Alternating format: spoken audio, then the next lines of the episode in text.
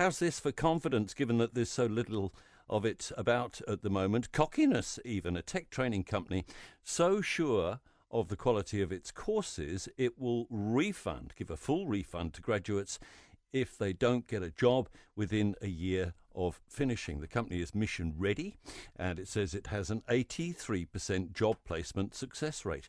Co founder uh, founder Diana Sharma is with us at News Talk ZB this morning. Good morning. Good morning, Morena. How are you?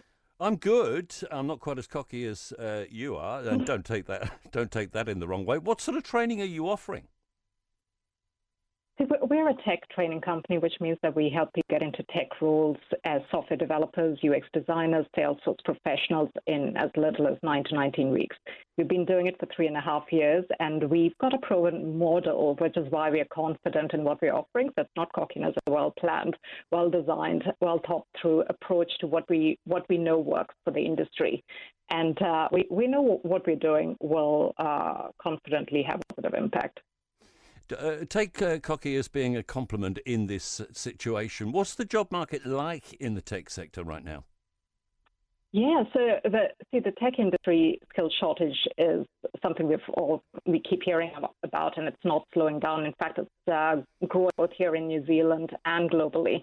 Um, some of the recent studies, if you looked at it, uh, KiwiSaaS reported that there's a need for 10 people every single day to 2025 in just the SaaS sector, software as a service sector.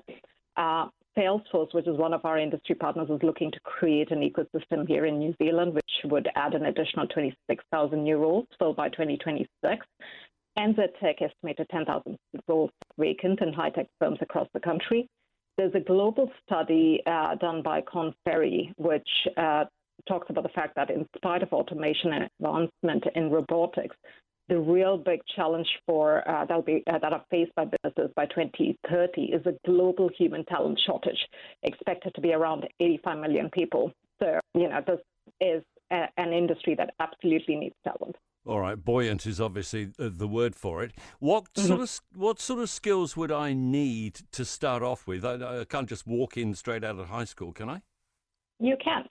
Um, in fact, we've had high school students, but our programs are predominantly targeted at career changes. Uh, more than 70% of our candidates are career changes. So you could come from any industry without any tech background. Um, you, there is basic literacy and numeracy, which you absolutely need to understand. You need to have an interest in tech and a passion uh, for wanting to change careers uh, in, into whichever area you choose. We can help you decide.